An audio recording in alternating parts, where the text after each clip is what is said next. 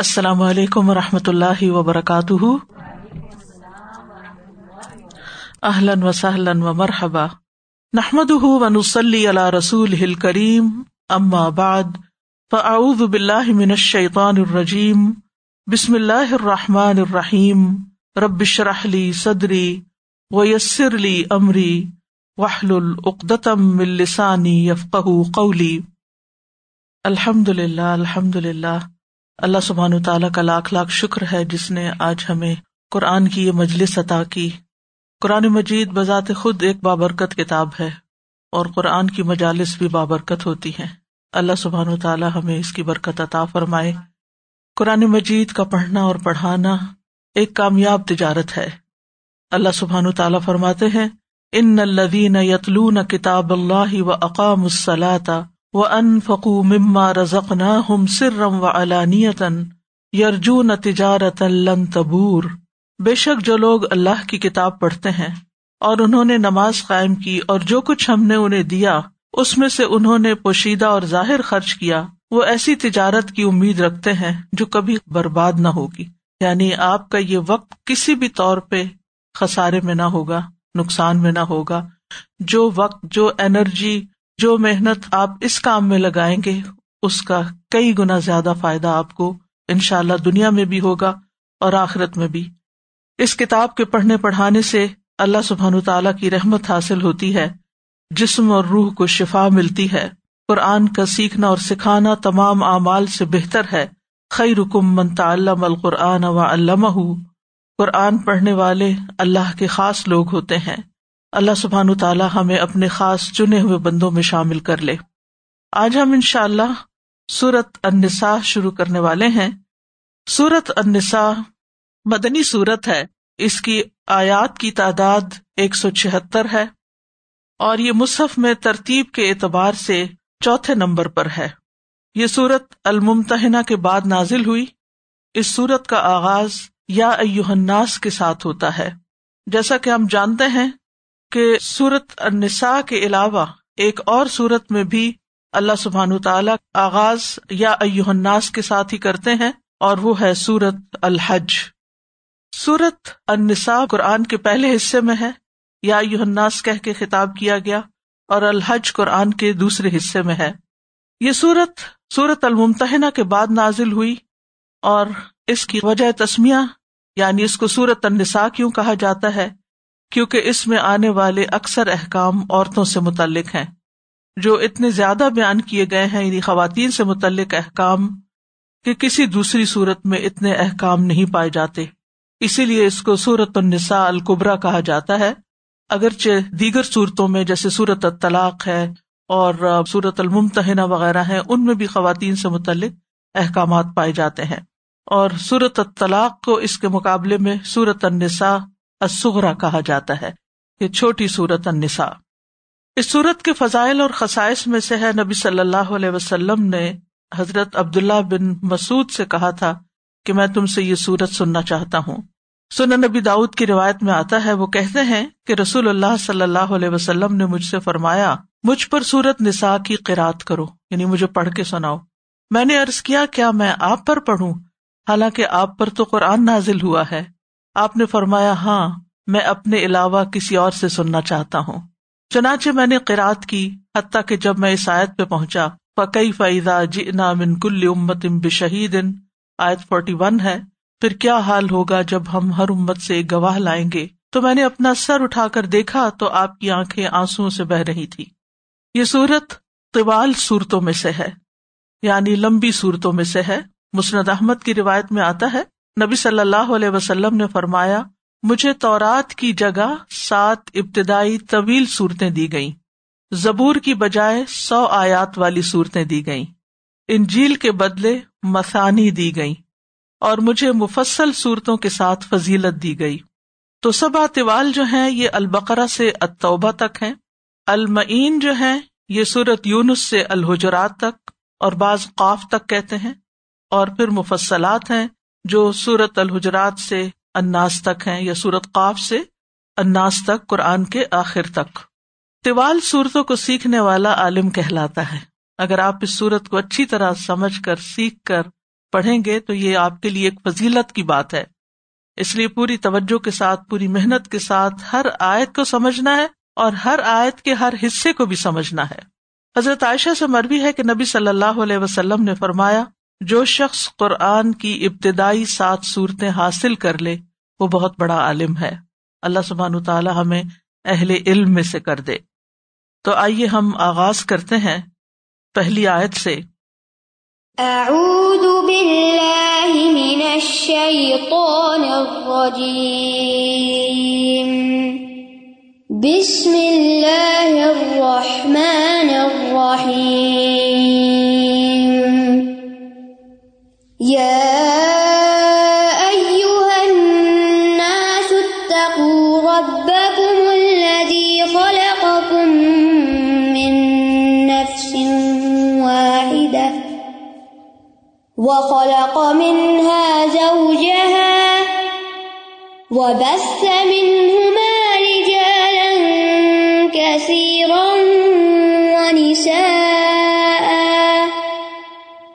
واتقوا الله الذي تساءلون به والأرحام. إن الله كان عليكم رقيبا. اے لوگو، ڈرو اپنے رب سے، جس نے تمہیں ایک جان سے پیدا کیا اور اسی سے اس کا جوڑا بنایا اور ان دونوں سے بہت سے مرد اور عورتیں دنیا میں پھیلا دیے۔ اور اللہ سے ڈرو۔ جس کے واسطے سے تم ایک دوسرے سے سوال کرتے ہو اور رشتوں کو کاٹنے سے بھی بچو، بے شک اللہ تم پر پوری طرح نگران ہے۔ یا ایوہ الناس، یا ایوہ الناس کہہ کر، تمام انسانوں کو خطاب ہے۔ اس صورت کے نازل ہونے سے لے کر جب تک اس زمین پر لوگ باقی ہیں، اس وقت تک کے تمام کے تمام لوگوں سے اللہ سبحان تعالی خطاب فرما رہے ہیں۔ کسی ایک خاص قبیلے یا قوم کے لیے یہ خطاب خاص نہیں، صرف مسلمانوں کے لیے بھی نہیں، بلکہ تمام انسانوں کو دعوت دی جا رہی ہے۔ جو بھی قرآن سن رہے ہیں، جو بھی قرآن پڑھ رہے ہیں، اور جو آئندہ اس کو پڑھیں اور سنیں گے۔ یا ایوہنا ستقو ربکم، اے لوگو، اپنے رب کا تقوی اختیار کرو، اپنے رب سے ڈرو۔ تقوا کا لفظ عام طور پر ڈرنے کے معنوں میں ترجمہ کیا جاتا ہے، جبکہ تقوا کا لفظ ہی مانا ہے بچنا۔ ایک طرف تقوا کا مانا ہے اللہ کے احکامات پر عمل کرنا، اور دوسری طرف اس کے منع کیے ہوئے کاموں سے بچنا۔ اور بچتا انسان کب ہے؟ جب ڈرتا ہے۔ تو اے لوگو، اپنے رب کا تقوی اختیار کرو۔ یہاں رب بکم کا لفظ آیا ہے، جو تمہارا خالق، تمہارا مالک اور تمہارا مدبر ہے۔ تقوا انسان کے تمام اعمال کی درستگی کا باعث ہے۔ تقوا ہوگا تو ہم اپنی زبان کی حفاظت کریں گے۔ تقوا ہوگا تو ہم مبالغہ آرائیوں سے بچیں گے۔ کیونکہ صورت النساء میں انسانوں کے حقوق کی بات کی گئی ہے، تو تقوا ہوگا تو ہم دوسروں کے حقوق ادا کریں گے۔ نبی صلی اللہ علیہ وسلم نے ظاہری اور خفیہ ہر حالت میں تقوا کی تلقین کی ہے۔ نبی صلی اللہ علیہ وسلم نے ابو ذر رضی اللہ عنہ سے فرمایا میں تمہیں خفیہ اور ظاہر ہر طور پر اللہ کے تقوا کی وسیعت کرتا ہوں۔ حضرت معاذ رضی اللہ عنہ کو جب یمن کی طرف بھیجا گیا تو انہوں نے کہا، اللہ کے رسول صلی اللہ علیہ وسلم، مجھے کوئی وسیعت کیجیے آپ نے فرمایا، حسب استطاعت اللہ کا تقوی اختیار کرو۔ ہر پتھر اور درخت کے پاس اللہ کا ذکر کرو۔ جب کوئی برائی تم کرو تو اسی وقت توبہ کرو۔ مخفی برائی کی توبہ مخفی انداز میں اور الانیہ گناہ کی توبہ الانیہ انداز میں ہونی چاہیے۔ تو حقیقت یہ ہے کہ تقوا ہر نیکی کی بنیاد اور ہر نیکی کی جڑ ہے اور ہر گناہ سے بچنے کا راز ہے۔ تقوا انسان کے اعمال کو خوبصورت بناتا ہے۔ ابو ذر کہتے ہیں، میں نے ارض کیا، یا رسول اللہ صلی اللہ علیہ وسلم، مجھے کوئی نصیحت فرمائیے۔ آپ نے فرمایا، میں تمہیں اللہ کے تقوا کی نصیحت کرتا ہوں، کیونکہ تقوا تمہارے تمام معاملات کو بہت خوبصورت بنانے والا ہے۔ یعنی جب دل میں اللہ کا ڈر ہوگا، اللہ کی محبت ہوگی جب ہم ایک ہوش مند انسان کی طرح زندگی بسر کریں گے، تو پھر ہم اللہ تعالیٰ کے احکامات پر بھی عمل کریں گے اور اس کی منع کی ہوئی چیزوں سے بھی بچیں گے۔ تو ہمارا ایمان بھی گڑ جائے گا ہمارے دلوں میں اور پھر ہماری عبادات بھی خوبصورت ہو جائیں گی اور ہمارے معاملات اور ہمارے اخلاق ہر چیز میں بہتری تبھی آئے گی جب اللہ کا تقوا ہوگا۔ تو تمام انسانوں کو کہا جا رہا ہے، یا ستقو ربکم۔ اپنے رب کا تقوا اختیار کرو۔ الذی خلقکم من نفس واحد جس نے تمہیں ایک جان سے پیدا کیا یعنی جس نے تمہیں ایک نفس سے پیدا کیا۔ جیسا کہ سورت اللہ نام میں آتا ہے وہ انشا کم من نفس واحدہ وہ ہے جس نے تمہیں نفس واحدہ سے پیدا کیا۔ تو تمام انسانوں کی تخلیق ایک ہی انسان سے ہوئی ہے۔ اور وہ انسان کون ہے؟ آدم علیہ السلام ہے۔ ہم سب آدم علیہ السلام کی اولاد ہیں۔ اس لیے باہمی ایک دوسرے پر فخر کرنا، تکبر کرنا، یہ ہمیں زیب نہیں دیتا۔ ہمارے اندر آجزی اور انکساری ہونی چاہیے، اچھے اخلاق ہونے چاہیے، جس کی وجہ سے ہی انسانوں کے باہمی معاملات درست ہو سکتے ہیں، کمزوروں کو ان کے حقوق مل سکتے ہیں۔ اور یہ بھی یاد رکھیے کہ اول و آخر جتنے بھی لوگ ہیں، ہر رنگ اور ہر نسل کے، وہ سب کے سب بھی آدم کی اولاد ہیں۔ رسول اللہ صلی اللہ علیہ وسلم نے ایام تشریق کے دنوں میں خطبہ دیتے ہوئے فرمایا، اے لوگو، تمہارا رب ایک ہے اور تمہارا باپ بھی ایک ہے یعنی تم آدم کی اولاد ہو۔ آگاہ ہو جاؤ، کسی عربی کو اجمی پر، کسی اجمی کو عربی پر، کسی سرخ رنگ والے کو کالے رنگ والے پر، اور کسی سیاہ رنگ والے کو سرخ رنگ والے پر کوئی فضیلت اور برتری حاصل نہیں، مگر تقوا کے ساتھ۔ جیسا کہ سورت الحجرات میں بھی آتا ہے، ان اکرم ان دلہ اطقا کم وخلق منہا زوجہا اور اسی نفس سے، اسی جان سے اس کا جوڑا پیدا کیا۔ یعنی آدم علیہ السلام سے ان کی بیوی حوا علیہ السلام کو وجود بخشا۔ جس کی وضاحت حدیث میں بھی آتی ہے۔ رسول اللہ صلی اللہ علیہ وسلم نے فرمایا، سنن ابن ماجہ میں آتا ہے، اللہ تعالیٰ نے جب آدم علیہ السلام کو پیدا کیا تو انہیں مٹی اور پانی سے پیدا کیا اور حوا علیہ السلام کو ان کی چھوٹی پسلی سے پیدا کیا، سب سے اوپر والی پسلی سے۔ اور یہ اس لیے من ہا تاکہ عورت اور مرد کے درمیان اس طرح کی تفریق نہ ہو، باہمی عداوت نہ ہو، نفرت نہ ہو۔ کہنے کا مطلب کیا تھا؟ کہ تم ایک دوسرے سے ہو یعنی پھر آدم اور حوا سے و بس من ہوما رجالن کثیرم و نسا اور ان دونوں سے پھر بہت سے مرد اور عورتیں آگے پھیلا دیے۔ تو مرد ہو یا عورت ہو، جس کے اندر تقوا ہوگا، وہی اللہ کے یہاں زیادہ عزت والا ہوگا۔ اور پھر یہ ہے کہ باہمی محبت اور احترام اور ایک دوسرے کے ساتھ تعاون تبھی ہو سکتا ہے جب دونوں کے درمیان ایک کمپین شپ ہو۔ تو پسلی جو ہوتی ہے انسان کے وجود کا ایسا حصہ ہوتا ہے جو اس کے ساتھ لگا ہوا ہوتا ہے اور اس سے ایک انس محسوس ہوتا ہے انسان کو۔ تو یہاں خلا کا منہا زہا اسی سے اس کا جوڑا پیدا کیا اور اس لیے بھی کہ تاکہ انسان اس سے سکون حاصل کرے۔ یعنی جوڑا ہونے کا مقصد اور مطلب کیا ہے؟ کہ دونوں ایک دوسرے کے لیے سکون کا باعث ہوں، محبت کا باعث ہوں، تعاون کا باعث ہوں، زندگی کے مشکل سفر میں ایک دوسرے کے لیے مدد اور سہارا ہوں۔ وہ بس امن ہماری جالن کفیرم و نسا اور ان دونوں سے بہت سے مرد اور عورت دنیا میں پھیلا دیے۔ بسا بسا کا مطلب ہوتا ہے پھیلانا اور متفرق کر دینا۔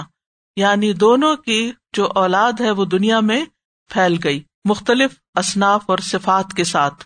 جیسے صورت الحجرات میں آتا ہے یا الناس انا خلقناکم من ذکر و انثى وجعلناکم شعوبا وقبائل لتعارفوا اے لوگو، بے شک ہم نے تمہیں ایک نر اور ایک مادہ سے پیدا کیا اور ہم نے تمہیں قومیں اور قبیلے بنا دیا۔ واتقوا اللہ الذی تساءلون به والارحام۔ اور اللہ سے ڈرو، جس کا نام لے کر تم ایک دوسرے سے اپنے حق مانگتے ہو اور رشتے داریوں کے معاملے میں بھی۔ یہاں دوبارہ وطق اللہ کی بات آئی۔ اوپر وطق ربکم ہے، یہاں وطق اللہ ہے، وہاں ربوبیت ہے، جس میں محبت ہے کہ تمہیں پیدا کیا، اس نے پالا، پوسا، تمہیں سب کچھ دیا، تمہارا خیال رکھا۔ یعنی جو ہمارا محسن ہوتا ہے، جو ہم پر احسان کرتا ہے، جو ہمیں سب کچھ دیتا ہے، تو اس کی طرف ہم نیچرلی انکلائنڈ ہوتے ہیں۔ اور یہاں پر وطق اللہ، جب انسانوں کے حقوق کی بات آئی، تو پھر اللہ سے ڈرو۔ الوحیت کی بات ہے، اور الوحیت کے اندر تخویف ہے۔ تخویف کا مطلب ہے خوف دلایا گیا ہے۔ ڈرنے کی بات ہے یہاں پر اللہ تسا البی کہ جس کے نام کے ساتھ آپ ایک دوسرے سے اپنے حقوق کا سوال کرتے ہیں۔ یعنی آدمی جب کسی کا دل نرم کرنے کے لیے، اپنا حق مانگنے کے لیے بات کرتا ہے تو کیا کہتا ہے؟ میں آپ سے اللہ کے نام پہ سوال کرتا ہوں کہ آپ یہ کام کریں یا یہ کام نہ کریں۔ اور ویسے بھی یہ کہ رسول اللہ صلی اللہ علیہ وسلم نے فرمایا جو تم سے اللہ کے نام پہ پناہ طلب کرے، اس کو پناہ دے دو۔ اور جو تم سے اللہ کے چہرے کے واسطے سے سوال کرے، اس کا سوال رد نہ کرو، اس کو بھی دے دو۔ یعنی میں تمہیں اللہ کا واسطہ دے کے کہتی ہوں کہ ایسا کرو یا ایسا نہ کرو۔ تو پھر اگر کوئی آپ کو اللہ کا واسطہ دے دے، جو اللہ کا نام بیچ میں لے آئے، بس وہاں پر ہار جاؤ۔ بس کام کر دو اس کا، اگر وہ ناجائز کام نہیں۔ اور پھر ول ارحام۔ ول ارحام کو اگر زبر کے ساتھ پڑھا جائے جیسے کہ عموماً ہمارے مصاحف میں ہے تو اس کا مطلب ہے، اور رحموں سے، رشتوں سے بھی ڈرو یعنی ان کو کاٹنے سے ڈرو رشتے داریوں کو نبھاؤ۔ اور یہاں ارحام کی ویلو بھی بتائی جا رہی ہے کہ اللہ سبحان تعالیٰ نے اپنے بعد رشتوں کا ذکر کیا ہے کہ جیسے اللہ کا ڈر ہے، تو ایسے ہی رشتوں کو نبھانے کے بارے میں بھی خوف خدا کرو۔ اور حمزہ کی کراط میں اس کو ول ارحامی بھی پڑھا گیا ہے یعنی زیر کے ساتھ۔ ول ارحامی تو مطلب کیا ہوگا؟ کہ تم رشتے داروں کے معاملے میں رشتوں کا بھی واسطہ دے کے سوال کرتے ہو۔ یعنی جیسے اللہ کے نام کا واسطہ دیتے ہو، ایسے ہی رشتوں کا بھی واسطہ دیتے ہو۔ مثلاً میں تمہاری ماں ہوں، تو تمہیں اس رشتے کا خیال کرنا چاہیے۔ یہ تمہاری بہن ہے، اس کا حق پہچانو۔ یہ تمہارا چچا ہے، یہ تمہارا ماموں ہے۔ تو جب ہم رشتوں کے نام لے لے کے دوسروں کو نصیحت کرتے ہیں یا ان کو حقوق کی یاد دہانی کراتے ہیں، تو یہ بھی ایک طرح سے ان کو آنر دینے والی بات ہے۔ یعنی تم اس بات سے ڈرو کہ تم رشتے داریوں کو توڑو اور ان کے حق ادا کرنے میں کوتا ہی کرو۔ نبی صلی اللہ علیہ وسلم نے فرمایا، اللہ کا تقوی اختیار کرو اور سلا رحمی کرو۔ اور سلا رحمی میں چاہے انسان صرف سلام دعا ہی رکھے یعنی ضروری نہیں کہ روز ملاقات کرے یا ایک دوسرے کے پاس آئے جائے۔ حسب ضرورت، کسی کو مال کی ضرورت ہے، کسی کو عیادت کی ضرورت ہے، کسی کو کاؤنسلنگ کی ضرورت ہے، کسی کو حوصلے کی ضرورت ہے، کسی کو علم کی ضرورت ہے یعنی جیسے جیسے رشتے دار آپ کے ضرورت مند ہیں، آپ ان کو نفع پہنچاؤ۔ حدیث میں آتا ہے، اپنی رشتے داریوں کو تازہ رکھو، چاہے سلام کے ساتھ۔ یعنی اور دور بیٹھے ہزاروں میل پہ اب آپ یہاں کینیڈا میں بیٹھے ہیں۔ تو آپ کس طرح روز ملنے جا سکتے ہیں پاکستان یا انڈیا یا جہاں بھی بیک ہوم تو اس کے لیے کیا ہے کہ آپ سلام دعا کر سکتے ہو، فون پہ بات کر سکتے یہ بھی سلا رحمی ہوگی، اس کی بھی برکتیں ہوگی انس بن مالک کہتے ہیں، میں نے رسول اللہ صلی اللہ علیہ وسلم سے سنا کہ جس شخص کو پسند ہو کہ اس کے رسک میں وسط ہو یا اس کی عمر دراز ہو، تو اسے چاہیے کہ وہ سلا رحمی کرے۔ اور یہ دو باتیں ہم میں سے ہر ایک کو پسند ہے کہ ہماری عمر لمبی ہو اور ہمارا رسک زیادہ ہو۔ مال زیادہ ہو، وسائل زیادہ ہو عمر، صحت زیادہ ہو اور ہم زیادہ دیر تک اس دنیا میں انجوائے کریں، ہر شخص کی خواہش۔ تو اس کی کی کیا ہے؟ اس کے لیے کرنا کیا ہے؟ رشتے داروں کے ساتھ اچھا سلوک کر لیکن وہ کہنا آسان ہے، کرنا مشکل ہوتا ہے۔ اور سلا رحمی صرف یہ نہیں ہوتی کہ جب وہ اچھا کرے تو اچھا کرو، وہ اچھا نہ بھی کرے تو بھی تم ان کے ساتھ اچھا کرو۔ یعنی ڈیٹ بن کے بھی اچھا کرو۔ اور کس کے لیے کرو؟ اللہ رب العزت کے لیے کرو۔ جس دل میں تقوا ہوگا اور جس دل میں اخلاص ہوگا، وہ لازمی طور پر دوسروں کے حقوق کا خیال رکھے گا۔ اور پھر آپ دیکھیے کہ تعلقات تبھی اچھے رہتے ہیں کہ جب انسان ایک دوسرے کا لحاظ رکھے۔ چھوٹی چھوٹی باتوں کو ایشو نہ بنا لے، باتوں کے پیچھے نہ پڑ جائے، بحث مباحثے میں نہ پڑے، لڑائی جھگڑے میں نہ پڑے۔ اور اس کے لیے ایک چھوٹی سی ٹپ یہ ہے کہ جو باتیں آپ کو دوسروں میں اچھی نہیں لگتی، وہ اپنے اندر سے نکال دیں۔ تو ان شاء اللہ تعلقات خود بخود اچھے ہونے یعنی کوئی ایک طرف اچھا ہوگا، تو دوسرا بھی دیکھ کے اچھا ہو جائے گا ان شاء اللہ اور اچھے اخلاق کی دس باتوں میں سے نو کیا ہے کہ انسان تغافل سے کام لے، دوسروں کی غلطیوں کو معاف کرتا چلا جائے ان کے برے رویوں کو اگنور کرتا چلا جائے اور یہ سب کچھ صرف اللہ کی خاطر کرے۔ ان اللہ کا نا علیہ کم رقیبہ بے شک اللہ تم پر نگرانی کرنے والا ہے۔ رقیب کہتے ہیں آگاہ کو، محافظ کو، جاننے والے کو۔ رقبہ کہتے کسی چیز کی حفاظت کے لیے مقرر ہو جانا۔ یعنی اللہ تعالیٰ بندوں کے تمام اقوال اور تمام اعمال پر سخت نگرانی کر رہا ہے۔ کوئی چیز بھی اللہ تعالیٰ سے بھولی ہوئی نہیں۔ چھوٹی ہوئی نہیں۔ اللہ تعالیٰ کی نگرانی کا تقاضا کیا ہے کہ پھر ہم وہ کام کریں جو اللہ تعالیٰ کو پسند ہے اور وہ چھوڑ دیں جو اسے پسند نہیں ہے اور اس کو محسوس بھی کریں۔ اور یہ صرف اس لیے نہیں کہ گناہ کرتے ہوئے اللہ کی نگرانی کو محسوس کرے اچھے کام کرتے ہوئے بھی۔ احسان کس کو کہتے ہیں؟ انتاب اللہ کا انا کا تراہ علم تکن تراہ ان یا را کا کہ احسان کا معاملہ کیا کب ہو سکتا ہے؟ کہ تم اس طرح عبادت کرو کہ گویا تم اللہ کو دیکھ رہے ہو، ورنہ وہ تو تمہیں دیکھ ہی رہا ہے۔ اسی سے لفظ مراقبہ بنا ہے۔ یعنی انسان اپنا مراقبہ کرتا رہے یا اللہ تعالیٰ کی نگرانی یا مراقبے کا احساس رکھے اور کانشیس زندگی گزارے، غفلت کی زندگی نہ گزارے۔ سورت کے ابتدا میں یہ جو تمہید باندھی گئی ہے، یہ اس لیے ہے تاکہ آئندہ جتنے بھی احکامات دیے جائیں گے، چاہے وہ عورتوں سے متعلق ہیں، چاہے وہ بچوں سے، یتیموں سے متعلق ہیں چاہے وہ کسی اور سے متعلق ہیں، وہ اسی صورت میں ادا ہو سکتے ہیں جب انسان کو اللہ سبحان تعالی کی نگرانی کا پکا یقین ہو کہ وہ ہمارے اوپر و ان کل نفس لما علیہ حافظ، کہ وہ ہم پر نگران ہے، وہ دیکھ رہا ہے، میں نے کہیں ڈنڈی ماری، کہیں کوئی زیادتی کی، کہیں کسی پہ الزام تراشی کی، کہیں کسی کو تانا دیا یا کسی کی غیبت کی، تو وہ دیکھ رہا ہے اور اس سے کچھ بھی چھپا ہوا نہیں۔ ان اللہ اخوا علیہ شعی ان فلردی ولا سما زمین و آسمان میں سے کوئی چیز اس سے چھپی ہوئی نہیں ہے، لہٰذا مجھے شرافت کے ساتھ زندگی بسر کرنی ہے۔ اور اس آیت کی اسی اہمیت کے پیش نظر نبی صلی اللہ علیہ وسلم نے اس کو خطبے کا حصہ بنا لیا تھا، جس کو خطبہ حاجت کہتے ہیں۔ شادی بیاہ کے موقع پر یا اہم مواقع پر نبی صلی اللہ علیہ وسلم جب لوگوں کو خطاب کرتے تو تین آیتیں پڑھا کرتے تھے، ان میں سے پہلی آیت یہی تھی، اور باقی دو آیات میں بھی اللہ کے تقوا کا حکم ہے۔ وہ آت التام ام والم ولا تبدل الخبیث طیب ولا تلو ام والم الا ام والم ان کا نحو بن کبیرا اور یتیموں کے مال ان کے حوالے کر دو، اور تم ناپاک مال کو پاک سے تبدیل نہ کرو، اور ان کے مال اپنے مالوں کے ساتھ ملا کر نہ کھا جاؤ۔ یقیناً یہ بہت بڑا گناہ ہے۔ وہ آت ماں ام والا اس صورت میں جن حقوق و لباد کا ذکر ہے، ان میں سے پہلا حکم ہے یہ جو یتیموں کے بارے میں ہے۔ یتیم کا لفظ یتم سے ہے۔ یتم کا مانا ہوتا ہے اکیلے رہ جانا۔ یتیم وہ بچہ ہوتا ہے جس کا باپ فوت ہو چکا ہو جو اس کی کفالت کرتا تھا۔ اور نابالغ بچے کو یتیم کہتے ہیں جو وہ چھوٹے ہوں، کمزور ہوں، اپنی ضروریات کا خود خیال نہ رکھ سکتے ہوں۔ بلوحت کے بعد یتیمی نہیں ہوتی۔ یعنی عقل میں پختگی آنے تک یتیمی رہتی ہے، اس کے بعد حالت یتیمی ختم ہو جاتی ہے۔ علی بن نبی طالب سے روایت ہے کہ میں نے رسول اللہ صلی اللہ علیہ وسلم سے اس بات کو یاد رکھا کہ احتلام کے بعد یتیمی نہیں ہے۔ یعنی لڑکوں کو جب احتلام ہونے لگے، لڑکیوں کو جب حیض آنے لگے، اور عموماً یہ عمر جس کو کہا کی اکثریت بلوغت کی عمر بتاتی ہے، وہ پندرہ سال ہے۔ اور اس میں لڑکوں کی عموماً آواز بھی بھاری ہو جاتی ہے۔ داڑھی مونچھ نکلنے لگتی ہیں یا سمجھداری کا وقت آ جاتا ہے، تو یہ اس کے مال کو اس کے سپرد کرنے کا وقت ہے۔ لیکن اس کے لیے پھر آگے شرائط بھی بتائی گئی کہ صرف یہ نہیں دیکھا جائے گا کہ کوئی فزیکلی بالغ ہو گیا ہے، اس کی عقل کو بھی دیکھا جائے گا۔ جیسا کہ سورت النساء کی آیت نمبر سکس میں آتا ہے کہ یتیموں کو آزماتے رہو، یہاں تک کہ جب وہ بلوغت کو پہنچ جائے پھر اگر تم ان سے کچھ سمجھداری معلوم کرو تو ان کے مال ان کے سپرد کر دو۔ اور یہاں خطاب کس سے ہے؟ وہ آتو کون دے؟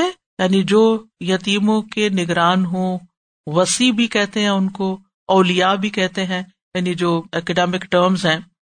یتیم کے ساتھ اوور آل پورے معاشرے کو حسن سلوک کا حکم دیا گیا ہے۔ اللہ سبحان تعالیٰ نے اہل عرب کے معاشرے پر تنقید کرتے ہوئے فرمایا تھا سورت الفجر میں کل بلّہ تکریمون الیتیم۔ ہرگز نہیں، بلکہ تم یتیم کا اکرام نہیں کرتے، عزت نہیں کرتے۔ تو ہم سب کو لازم ہے کہ یتیم کی عزت کرے اس کو اہمیت دیں اور اس کی ضروریات کا خیال رکھیں اور خصوصاً جو لوگ ان کے نگران ہوں۔ نبی صلی اللہ علیہ وسلم نے فرمایا، اپنے یا کسی دوسرے کے یتیم بچے، اپنے سے مراد ماں جیسے۔ ماں اپنے شوہر کے فوت ہونے کے بعد جن بچوں کو پالتی ہے، جو یتیم ہوتے ہیں، فرمایا، اپنے یا کسی دوسرے کے یتیم بچے کی پرورش کرنے والا میں اور وہ جنت میں اس طرح ہوں گے بشرتے کہ وہ اللہ سے ڈرتا ہو۔ امام مالک نے شہادت والی اور درمیانی انگلی سے اشارہ کیا یعنی ساتھ ساتھ ہوں گے۔ اسی طرح ایک اور حدیث میں آتا ہے، جس نے کسی اپنے اور اپنے سے مراد اپنے رشتے دار بھی ہو سکتا ہے، یا دوسرے آدمی کے یعنی غیروں کے یتیم بچے کو اپنے ساتھ ملا لیا، اپنے گھر رکھ لیا۔ یہاں تک کہ اللہ اسے غنی کر دے تو اس کے لیے جنت واجب ہو جاتی۔ یعنی اتنا اجر ہے۔ پھر اسی طرح مسند احمد کی روایت ہے آپ نے فرمایا، جو شخص مسلمان ماں باپ کے کسی یتیم بچے کو اپنے کھانے اور پینے میں اس وقت تک شامل رکھتا ہے، جب تک وہ اس مدد سے مستغنی نہیں ہو جاتا یعنی خود نہیں کمانے لگ جاتا، تو اس کے لیے یقینی طور پر جنت واجب ہو جاتی۔ یعنی اتنا بڑا نیکی کا کام۔ اسی طرح بعض اوقات اس کو اپنے گھر تو نہیں لا سکتے آپ، یا کھانے پینے میں شریک نہیں کر سکتے، لیکن ان کے لیے دوڑ دھوپ کرنا یعنی کوئی یتیم خانہ ہے اور اس میں آپ والنٹیئر کرتے ہیں یا کسی بھی طرح یتیم کا کوئی خیال رکھتے ہیں، فرمایا، بیوہ اور مسکین کے لیے دوڑ دھوپ کرنے والا ایسا ہے جیسا اللہ کے راستے میں جہاد کرنے والا، یا جیسا کہ وہ نمازی جو نماز سے نہیں تھکتا میری مسلسل نمازیں پڑھے جاتا ہے، اور جیسا کہ وہ روزے دار جو کبھی روزے سے ناغا ہی نہیں کرتا، اتنی ہمت کس میں ہے؟ تو یتیموں کی کفالت کب تک ہوگی؟ جب تک اللہ ان کو غنی نہ کر دے، جب تک وہ بے نیاز نہ ہو جائیں۔ تو یہاں پر کیا فرمایا گیا؟ وہ آت التام امبالحم اور دو یتیموں کو ان کے مال یعنی جب وہ بڑے ہو جائیں، ولا تبدل الخبیس طیب اور خبیس کو طیب سے مت بدلو۔ کیا مطلب اس کا؟ یعنی جو یتیم کا ذمہ دار ہے، وہ یتیم کے مال سے عمدہ چیز لے کر اس کے بدلے میں اس کو گٹیا چیز نہ دے۔ اسی طرح یہ مانا بھی کیا گیا ہے کہ یتیم کا مال متولی کے لیے خبیص ہے۔ حالانکہ وہ بزاد خبیص نہ بھی ہو، لیکن اگر اس بچے کا مال وہ لیتا ہے، تو چاہے وہ کتنا ہی قیمتی ہو، یہ اس کے حق میں خبیص ہو جائے گا، لینے والے کے حق میں۔ لیکن اپنا مال اس کا طیب ہے۔ ٹھیک ہے؟ یعنی اپنا طیب مال، چاہے وہ گٹیا ہی ہے کچھ، وہ یتیم کو دے کر اس کا اچھا مال نہ لو، کیونکہ جب اس کا اچھا مال تمہارے پاس آئے گا تو خبیص ہو جائے گا۔ مطلب یہ کہ اپنا دے کر اس کا مت لو کسی بھی صورت میں۔ اگر اس کا اچھا ہے تب بھی ٹھیک ہے، نہیں اچھا تب بھی یہ تبادلہ نہ کرو تم۔ اور خاص طور پر عمدہ چیز خود لے کر گٹیا یتیم کو دینا جو ہے، اس سے منع کیا گیا۔ سدی کہتے ہیں، وہ لوگ اس طرح کیا کرتے تھے کہ یتیم کے مال سے موٹی تازی صحت مند بکری خود رکھ لیتے اور اس کے بجائے یتیم کو دبلی پتلی بکری دے دیتے اور کہتے کہ یہ بکری کے بدلے میں بکری ہے۔ تو اسی طرح کسی بھی چیز، چاہے لباس ہو، چاہے خوراک ہو، چاہے کوئی بھی چیز ہو، چاہے زیور ہو، جو بھی یتیم کے والدین چھوڑ کر گئے ہیں، ان کو تم بغیر حق کے لے نہیں سکتے۔ ولا تا کلو اموال الا ام کم اور نہ تم کھاؤ ان کے مال اپنے مالوں کے ساتھ ملا کر۔ یعنی مکس مت کرو۔ اس کا کیا مطلب ہے؟ امبال ہم و امبال کم یعنی خاص طور پر یہاں کھانے کا جو ذکر کیا گیا تو اس کا مطلب نہیں کہ ان کے آٹے کے ساتھ اپنا آٹا نہیں ملاؤ۔ اس کی تو آگے جا کے اجازت دی گئی ہے۔ کھانے کا لفظ اس لیے استعمال ہوا ہے کہ سب سے زیادہ تو مال کھانے میں ہی استعمال ہوتا ہے۔ کھانے پینے پر ہی زیادہ خرچ ہوتا ہے۔ اور اس کا یہ مطلب نہیں کہ انسان کہے کہ اچھا کھانے میں تو میں نہیں مکس کرتا، لیکن باقی چیزوں میں میں اس کو مکس کر لیتا ہوں۔ تو اس کی بھی اجازت نہیں نہیں کسی بھی چیز کی اجازت نہیں ہے کہ تم ان کا مال اپنے مال کے ساتھ ملا لو۔ اچھا مکس کرنے سے کیا نقصان ہوگا؟ پھر یہ نہیں پتا چلے گا اس کا کتنا ہے، تمہارا کتنا ہے، اور ہو سکتا ہے کہ تم پھر اس کے مال میں سے زیادہ اپنی طرف کر کے استعمال کر جاؤ۔ ان ہُو کانا ہو بن کبیرا۔ بے شک یہ بہت بڑا گنا ہے۔ خوب ہابا یا خوب ہاؤبن سے اسم مستر ہے، اور یہ اس وقت بولتے ہیں جب کوئی بندہ گناہ کا کام کر لیتا ہے۔ ایک ہوتا نا اسم زمب وہ بھی گناہ کے لیے آتے ہیں۔ اور بنیادی طور پر اونٹوں کو ڈانٹنے کے لیے یہ لفظ استعمال ہوتا ہے۔ تو یہاں پر بتایا گیا کہ یتیم کا مال ہڑپ کرنا کبیرا گناہوں میں سے ہے۔ رسول اللہ صلی اللہ علیہ وسلم نے فرمایا، اے اللہ، میں دو ضعیفوں کا حق مارنا حرام کرتا ہوں، یتیم کا اور عورت کا۔